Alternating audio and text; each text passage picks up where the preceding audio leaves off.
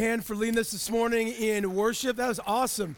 I mean, I guess we're ready for Christmas now. I mean, I uh, I wanted to make sure Thanksgiving uh, had its due, and so uh, you know we're, we uh, got all the decoration done, which is great uh, too. Uh, anybody else um, l- like on Friday play a game called "Which of My Clothes Still Fits"? Um, that's a game I played on Friday after our Thanksgiving, and so um, yeah, just glad you guys are here. Um, welcome to Mercy Fellowship, where we're saved by Jesus' work. We're changed by Jesus' grace, and we're living on Jesus' mission. And um, that just means that we believe that we exist as a church to make disciples of Jesus Christ who love God and who love people. And so all, all fall, uh, we've been doing kind of what we do normally in our church, which is um, to preach right through books of the Bible, to let God's word and let the Bible kind of set our agenda and set the outline of what we're doing. And so while we will have a Christmas series kicking off in a couple of weeks, we've got two more weeks left in this series in the book of First Thessalonians called Thrive, uh, Faithfulness and Flourishing. And so, if you're new, if this is your first time here, um, this letter of First Thessalonians is a letter that the Apostle Paul wrote to a church that he planted in a town called Thessalonica. Uh, and that was, uh, it's, you know, during Greek and Roman times. Um, it was very pluralistic uh, in its society. It was very patriotic, and that everybody was good, faithful Romans. And so you could have a whole bunch of gods. You could worship the empire. You could do whatever you want, unless you said, Jesus Christ is Lord. Jesus Christ is the Prince of Peace. Jesus Christ is a King of Kings. And so what happened is Paul goes into this town in Thessalonica and he plants this church, uh, and, and um, instantly there's just a little bit of disruption. Like, like people literally in their allegiance to Jesus I had to say, hey, uh, my allegiance is not to the world around me. I, I, care about my neighbor. We're called to love uh, our neighbors. Um, and yet, now my allegiance is to a greater king.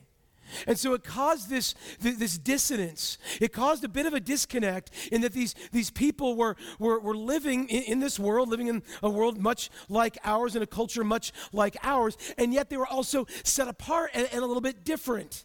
And so this church had endured persecution. It had endured a lot of challenges. Uh, and Paul, in writing this letter, wanted to commend this church for being faithful. Like, hey, through it all, through all the adversity, through all these trials, you, church, are still here. You still have remained faithful, and that is awesome. And he's also saying, hey, and while there's much to commend for you as a church, he's saying, hey, there's also ways I think you guys can grow in faithfulness. And there's ways that you can move from just survival, but perhaps to thriving and to flourishing in all circumstances. And so what happens is when we hear this in a modern context, or sometimes even if like, um, you know, in a Christian context, we think that means that we're never going to suffer, uh, or that means that we're always going to prosper, or that we're always going to have health. And we said last week in looking at the end of chapter 5 that we are to have to rejoice and thank God and be faithful in all circumstances, not always for all circumstances right? We don't need to be masochists that are like, "Hey, I'm just really glad I'm suffering right now. Like this is so great." Like like no, like he's saying, "Hey, there's a way that you can endure. There's a way you can even flourish in those seasons." And so he's given them uh, a lot of hope. Um, he's helped kind of reset for them, like, hey, what does it look like when Jesus comes back? You know, because a bunch of people were getting really weirded out about the news. And so everybody was thinking Jesus is coming back tomorrow. And Paul's just like, hey, we don't know when Jesus is coming back. You and I, we've been called to be faithful. We've been called to work our jobs, to love our spouses, to, to love and serve our families, to be involved in a church, to serve our communities, to, to, to be involved in, in the flourishing of the cultures that we're a part of. And so there was a reset. Additionally, he says, hey, you need to think about what your sexuality looks like. There's a way that the Roman and the pagan world did it, and the pluralistic world did it, that, was, was very different than the way God had designed. So he said, hey, you need to, to honor God with your body. That, that, that we're comprehensive people, mind, body, and soul, and we'll see that here in a moment. And so he also said, hey, you need to work your job well. You need to, to, to live in a way, uh, he says, quietly, not silently, but live in a way where you're not actively seeking out conflict with others, but you're owning what God has called you to own and cultivating, if you will, the field that you've been, been given. And so, with all of this, as Paul kind of begins to end this letter, and this will be our, our last verses in First Thessalonians. Next week, we'll, we'll do a whole wrap up with Second Thessalonians. But when, when you're writing a letter to somebody, and you're like, what? Th- like, that sense doesn't even make sense. Like, when was the last time you actually wrote a letter? You're like, well, when I sent a text message, right, and like, like I just made sure I had a really good GIF or some dank memes or something like that, right? You're, like, I've never signed off on a text message. Like, dearest Tara, as I'm here in the grocery store, it would be nice to know which type of baking soda or baking powder I should be getting because I don't want to screw up the recipe. Sincerely, your dearest husband, Chris. I'm like, which one is it? Right? And then, like, we know, like, a communication, like, we're like, we're so lazy now. I mean, at least I am. At this point, if somebody sends me uh, uh, even a text message, I don't respond with a yes. It's just like, oh, good. There's a thumbs up emoji. You know, oh, you sent me a meme. I'm glad I don't even have to write ha ha. I can just put the smiley face with the guy crying. Ha. Like, so that, that's not even how we communicate. Paul, though, Paul, Paul's a writer.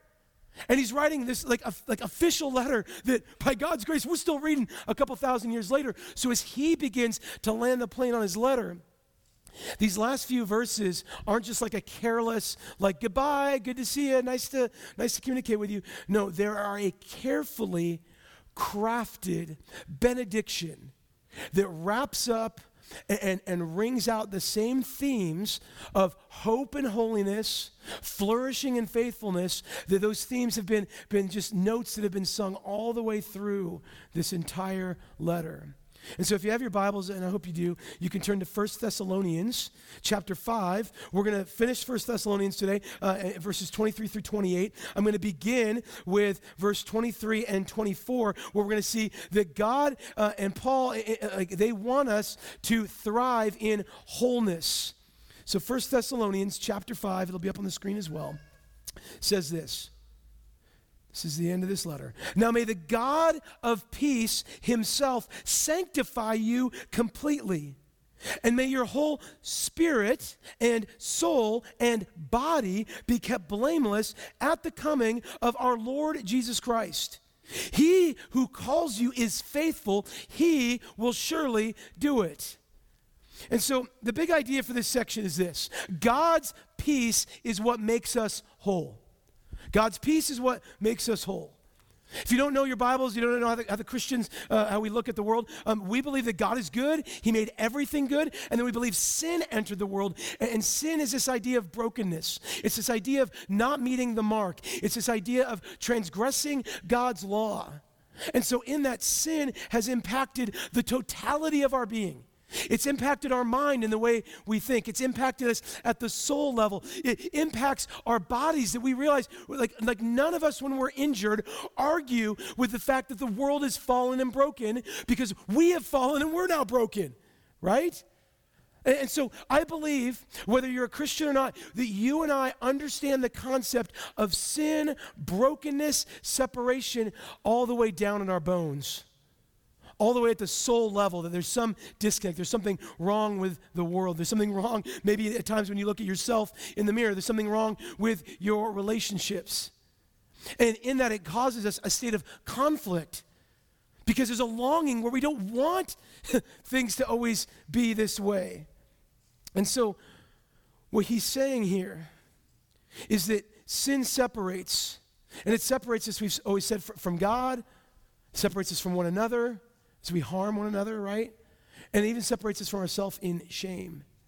And so we have to have some way to deal with sin, deal with brokenness. And so sin can have a staining effect, and that it literally impacts everything. Just this morning, literally just this morning on the way in, I wasn't like waiting or hoping for more um, analogies, but it happened. Um, we, we went to stopped at Starbucks. I got one of my daughters a hot chocolate. She dumped it uh, and spilled a little bit on the um, counter there at Starbucks. Uh, and my other daughter went out to gr- re- reach and grab her uh, drink, and she had a white sweater, and just like I mean, I don't know, like her height or whatever it was, literally just like ran the whole thing through hot chocolate. This is why you don't buy children white clothing, right? Uh, right? We all know this now. Rookie move on our part. We've been parents for a long time, right? And so it's like right away, it's like, oh, how, how can we clean this up? And we're dabbing it. And like, you know, I did the best. Like, it's going to be okay and eventually get washed. But there's this idea, right, that when there's something wrong, when there's something broken, it has a staining effect. And what Paul says here in writing this letter, may the God of peace sanctify you completely, he's using a word that we don't use often. We don't usually use the word sanctify. But it's a word that means cleanliness or holiness. And, at its richest concept, it does mean to make us look more and more like Jesus. But what he's saying is the answer for human sin, the answer for sin, if sin stains, our God sanctifies. Where our sin stains, our God sanctifies. And so, because we are people who trust in Jesus' work on our behalf, meaning, like we believe that Jesus lived the perfect life.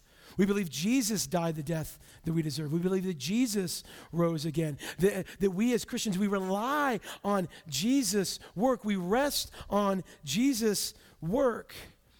That what he's saying here is that if we're relying on Jesus' work, that ultimately we are going to be seen in position with God as blameless. He's saying, when God sees you now, if your faith is in Jesus, He does not see you.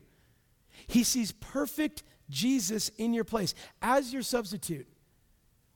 And so, what this means, he says, yeah, God of peace sanctifies you completely. May your whole spirit and soul and body be kept blameless.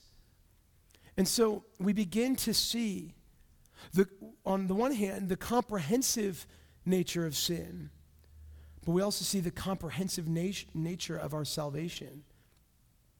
See, when often we think about Christianity or we think about the gospel or we think about religion, we just think about our soul.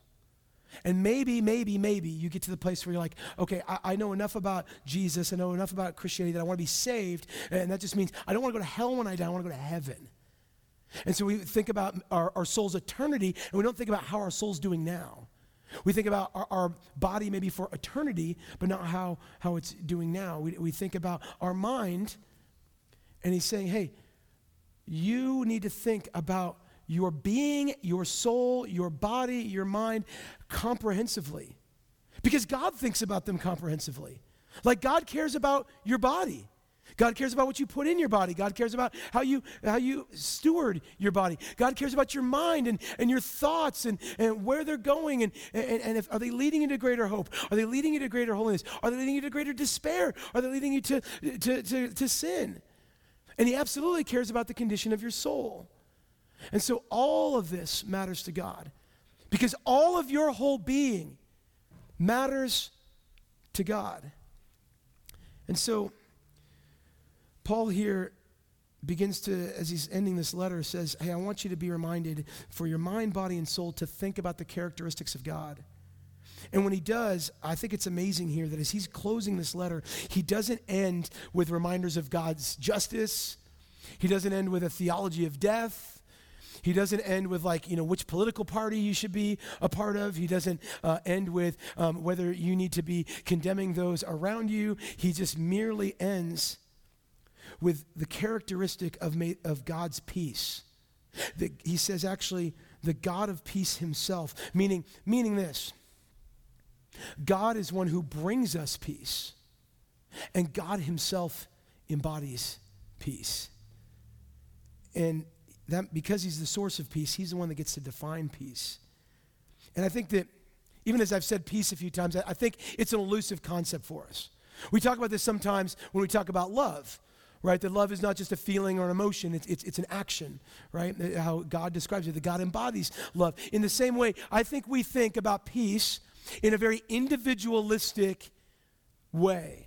We think to ourselves, do I feel peaceful? And then maybe even when you think about the idea of peace, it's, it, certainly, it certainly doesn't involve anybody else, right? You think, what's the most peaceful moment you could have? You're like, well, maybe I'll, wake up before anybody else wakes up. I'll hike to the top of, of Pilchuck. I'll be the only one up there. I'll bring out my little little burner for some coffee. You know, maybe you, maybe if you know you're Christian, you open up your Bible and you've got that picture as the sun is rising of your Bible and a coffee mug at the top of a mountain, and, and all of a sudden you went from like 100 followers on Instagram to like 104, right? And you're like, look at how you know hashtag blessed, hashtag peaceful right? Our whole concept of peace is individualistic. And, and, and so, no, peace is deeper than that. And, and, and, we think, oh no, peace is just those moments after the kids go to bed, right? I mean, we, we live in such a conflicted world that we can experience great heights, uh, great joys, and also great despair and sorrow at the same time.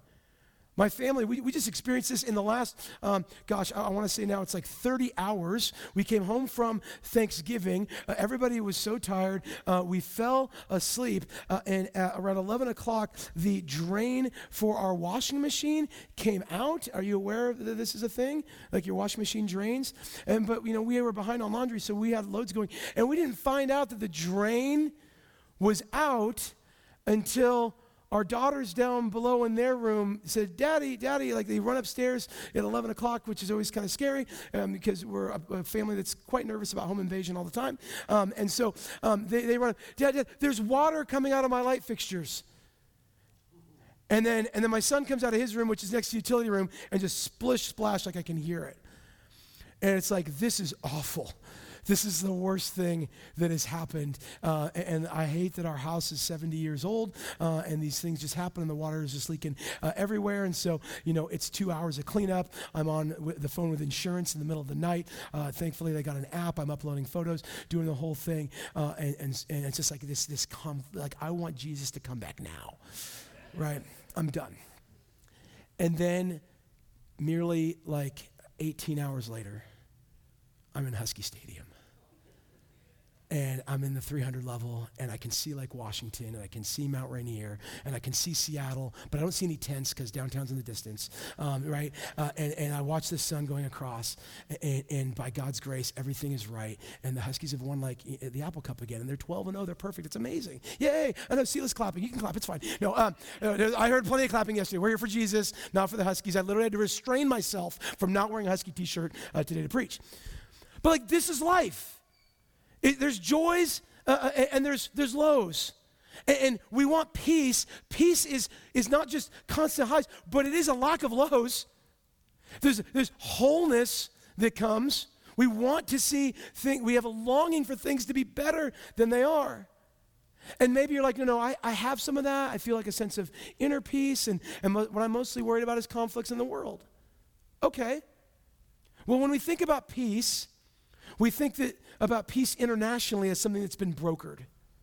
Right? So, like in the last week in, in Israel uh, with, with Gaza, they had the terrorist attack uh, in October. Israel responds, uh, and, and all of a sudden, oh, you know, the world's been clamoring, major capitals filled with people protesting for, for they're not asking for peace.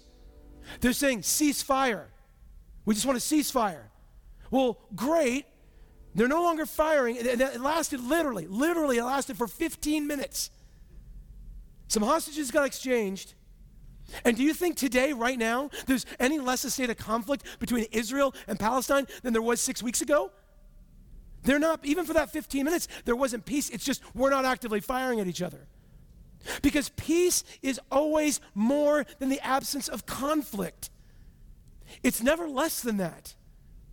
Peace, as defined by God, is wholeness it is communion with the God who made you. It is alignment and integrity, mind, body, and soul, with the way you and I have been designed to be in relationship with God, to be in relationship with one another, to be in relationship with the world that has been created. And so there's a place of deep longing. You and I were made we, we do believe this as Christians that we, were cre- that we are created beings, that God is our creator. You and I were made with and for a purpose. And when we in sin are walking away from that purpose, or we've rejected God, or maybe just like, ah, I just don't even think about God, we've then walked away from how we've been created to be. We are then out of alignment. We are in a state of conflict. And it's a conflict that requires resolution. It's why we feel angst. It's why, even at times of great, great joy, that we still, still in the back of our minds know, yep, but the other shoe's going to drop. Yep, it, something else is going to happen. That everything ends up being tainted. And again, that's because of sin.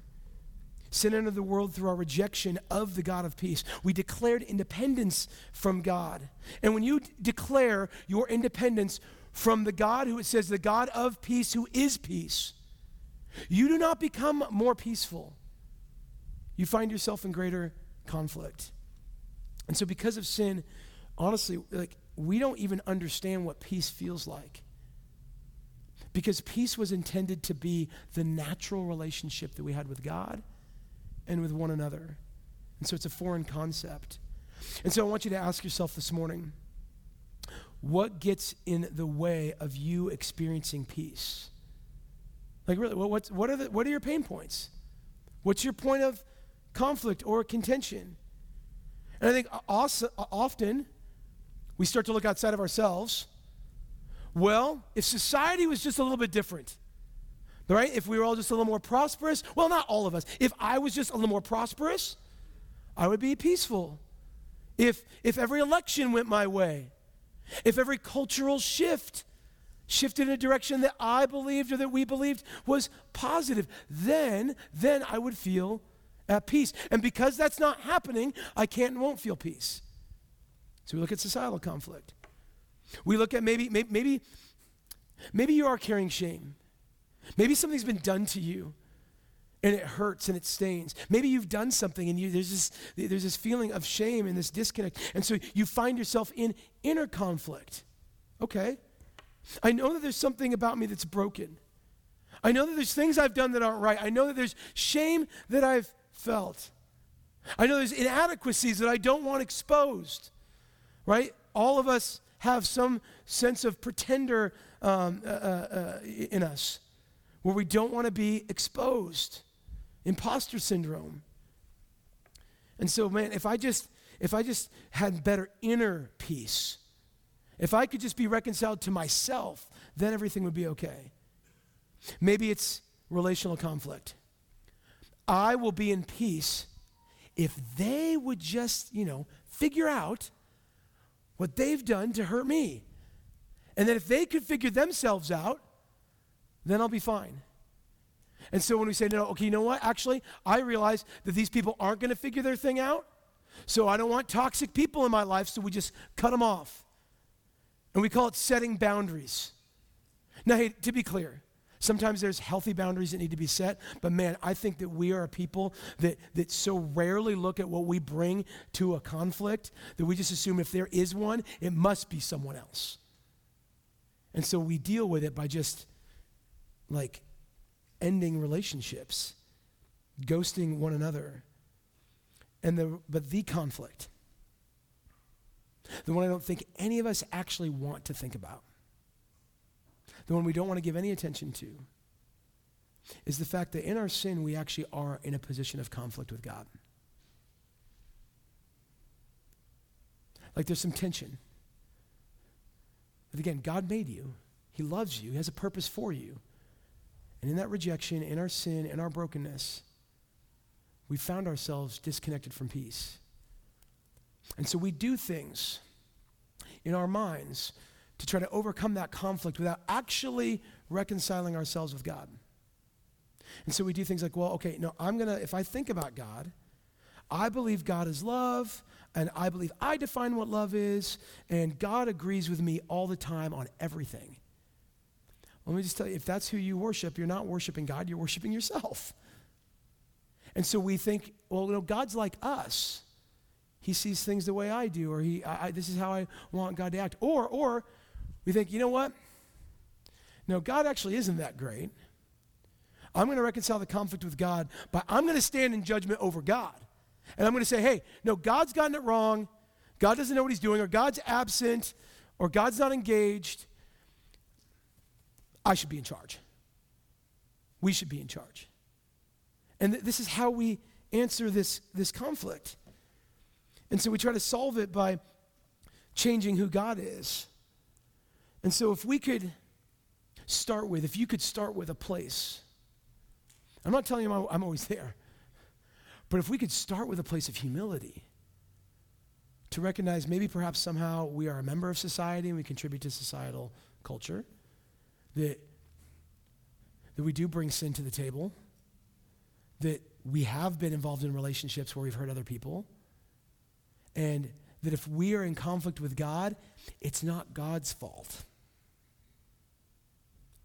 And if we start with a place of humility, then we have an understanding that, that we don't need to change God. In fact, we don't even need to change our circumstances. God is hoping and God desires to make a change in you, to change your heart, to change your disposition towards Him, towards yourself, and towards others. And so, what Paul is saying in this, this last verse, where he says, Now may the God, 23, and may the God of peace and health himself sanctify you completely, and your whole spirit, soul, body be kept blameless at the coming of our Lord Jesus Christ.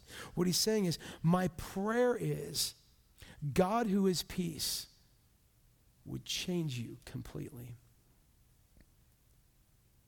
That's, that's God's will for us. I, I, know this because just a little earlier in Thessalonians, we talked about this a couple weeks ago, uh, at the beginning of chapter 4, he says, God's will for you is this your sanctification. That, again, your growth, your change, your holiness.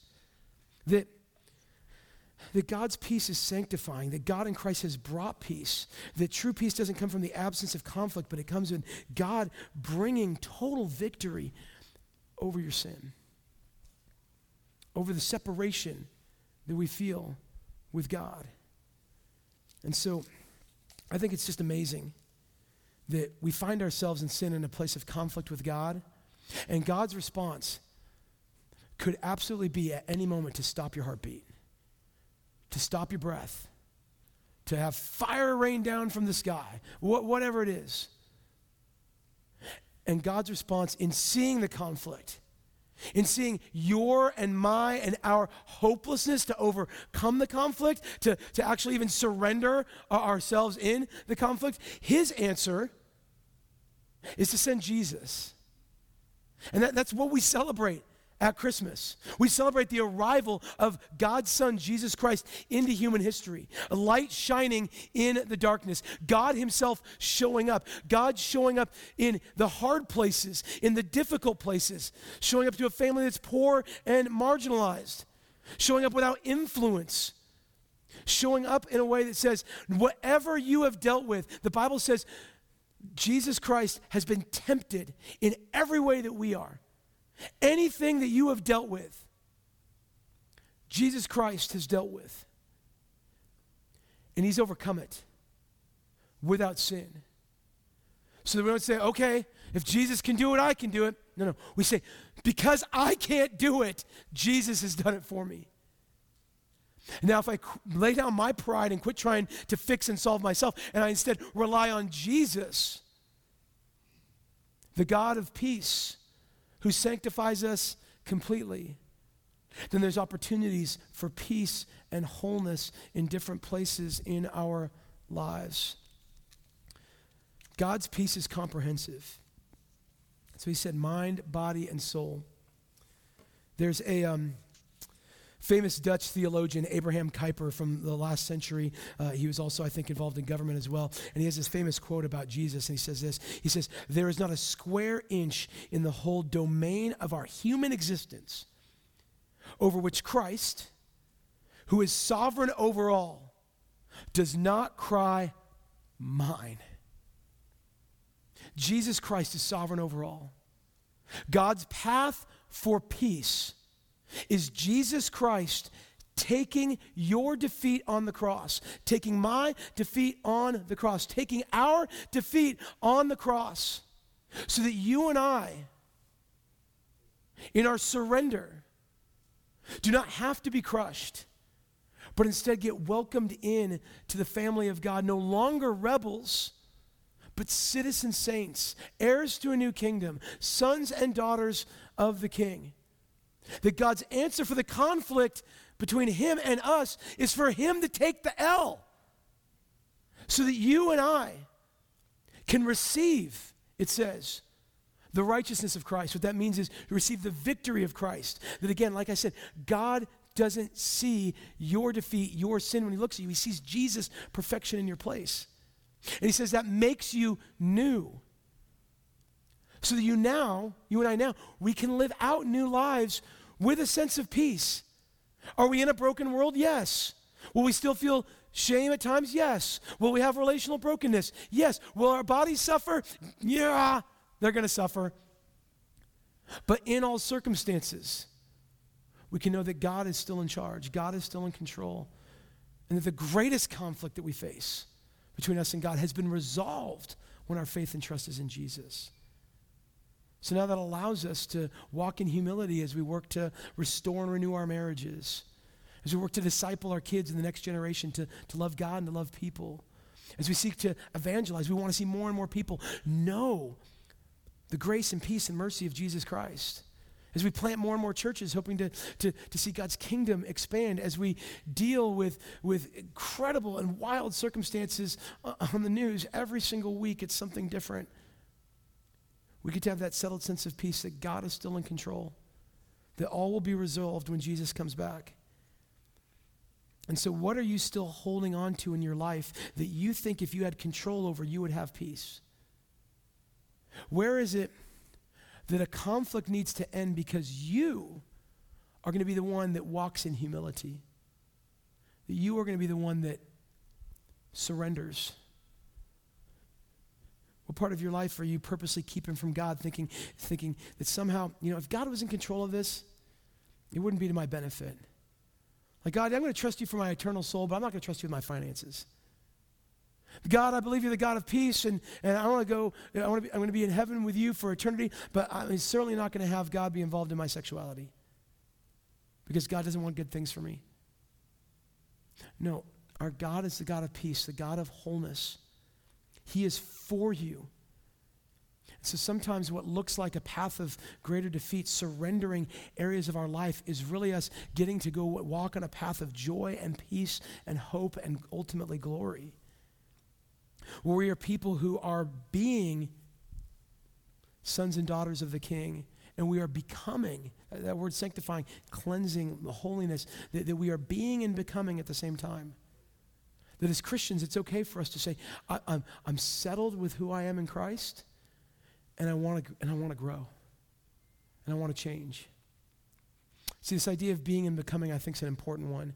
Um, 17 years ago, right? Uh, our twins are born, right? And they're less than uh, three pounds each. Uh, I think two pounds 12, two pounds 13 ounces. I nicknamed them Qdoba and Chipotle because um, they were the size of little burritos, um, right? And we were in Texas, right? And, and um, so, yeah, they're like little burrito babies. At the moment they were born, actually, before they were born, they were my daughters. I was their father. and, and that moment, seven, you know, 17 years ago, they're my daughters, I'm their father. That, that's, none of that's changed. None of that will change in the being of our identity of who we are in our relationship with one another. What has changed is they're a lot more than three pounds now. Okay? They've grown. Like, hopefully, I'm a better dad than I was 17 years ago. I'm not going to ask them like in front of everybody. They can tell me later, right? But but they've grown. They're, they're young women now. They're doing jazz choir and cross country, and, and they did the, uh, uh, the photo booth for us, for, for the decor team, so that you could all take family photos over Christmas time.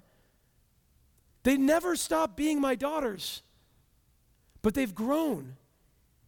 We never stop being God's sons and daughters when our faith is in Jesus. But by God's grace, the, the longer we're in the family, we grow. And that's what his desire for, Paul's desire is for that church. That's what God's desire is for you and me to keep growing, to finish, that, that God will finish what he started. As, I love this last verse, verse 24. He who calls you is faithful, he will surely do it. So all of a sudden he's saying, hey, well, God will change you. You're going to grow. You're going to need peace, mind, body, and soul. And then to say, hey, God's going to be the one that does it.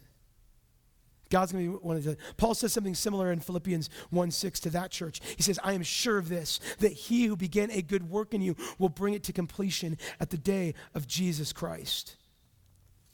And so, as a, as a pastor, as a Christian, as a person, yeah, I'm, going to tell you, we need to pray.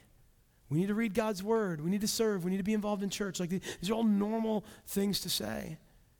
It's because these are the ways that God has prescribed for us to, to foster the growth he wants to do in our, in our mind, bodies, and souls. And so in these next verses, he transitions from God's character and promises to the church's call and commission. Verses 25 and 27. Keep going. Brothers, pray for us. Greet all the brothers with a holy kiss. I'll tell you what that means in a second. Don't start doing that. Okay. I put you under oath before the Lord to have this letter read to all the brothers and sisters. So he said, Hey, trust God, God of peace. He's the one that's going to change you. He's the one that's going to sanctify you completely. You, as you're running your race, you don't need to worry about whether you're going to finish. God's going to be the one that finishes for you. Rely and rest on God and His character. And he says, Okay, now here's how you should pray and care for one another. Paul, as a leader of a church, tells the brothers and sisters at Thessalonica, pray for us. As your pastor, I'll just say, hey, pray for me. Leaders of the church, pray for leaders of the church, pray for, for churches. He's saying, hey, your life as a Christian is not individual. You will pray for people, people will pray for you, we'll be interconnected, we'll be interdependent on one another as we keep pointing one another to God, as we petition God on behalf of others. That leaders pray for their people, and leaders are also people who need to be prayed for. And then he says, Hey, greet all the brothers and sisters with a holy kiss. What is he saying here? He's saying, whole people, thriving disciples, you're not going to get to be an individual any longer. You are part of a gospel community, you are part of a local church. You are part of, like, the big family of God, yes, and Lord willing, you're part of an immediate family of God. That there's some church that you call home, and they're your people. And he's saying, in the greet them with a holy kiss. What he's saying is, it was cultural at the time. That is literally how they would greet one another, kisses on the cheek and all that stuff. We don't do that. This is the Northwest. We don't even look up when people walk by. You, you try smiling at somebody at Starbucks and don't have them be like, "What was that, weirdo?" Right? No, no, we don't, don't do that. We're, we're cold up here, right? No. So we're, we're not talking. You know, don't don't. Our greeters are not going to start kissing you on the way in. Maybe if you want, you can have a sanctified side hug. Okay, right? Ask for consent first, please. Okay? What he's saying, the point of what this verse is, you're part of an immediate family. So start looking at one another like brothers and sisters. Start loving and caring for and engaging with one another as brothers and sisters in the same family. It's just a call to love. It's a call to care. It's a call to be engaged. And then he says, hey, I'm going to put you under oath, before the Lord. Have this letter read to all the brothers and sisters. He's saying, hey, keep being rooted in God's word. Keep being rooted in God's word. That as much as the world wants to go a whole lot of other directions, you stay rooted in God's word. You're being prayed for, you're praying for others, you're loving one another as family, you're being rooted in God's word, then you've got an opportunity to thrive. You've got an opportunity to grow you and I have an opportunity to endure in all circumstances. You and I have an opportunity to thrive in all circumstances. Whole people, people of peace, people experiencing peace, are constantly connected to the well of living water that is God's Word. That God's Word is there to refresh, to renew, to encourage, to point us to Jesus. And then last verse as we close out 1 Thessalonians. He says this. Verse 28 The grace of our Lord Jesus Christ be with you. The grace of our Lord Jesus Christ be with you. Paul ends where abundant life begins the unmerited favor of God in Jesus Christ. That's what grace is unmerited favor, something you haven't earned, a gift that has been given to you, something that's been imparted to you. That's how he started the letter with grace and peace. He's ending it with grace and peace because that's where life and peace is going to be found. He's unpacked a lot over these last five chapters about the truth of the gospel and how it applies to our life and what does faith in Jesus looks like. And now he's just saying, hey, my greatest hope for you, church and Christian, is you would experience and know and rest and be rooted in the unmerited favor that comes when we simply trust Jesus. Let's pray.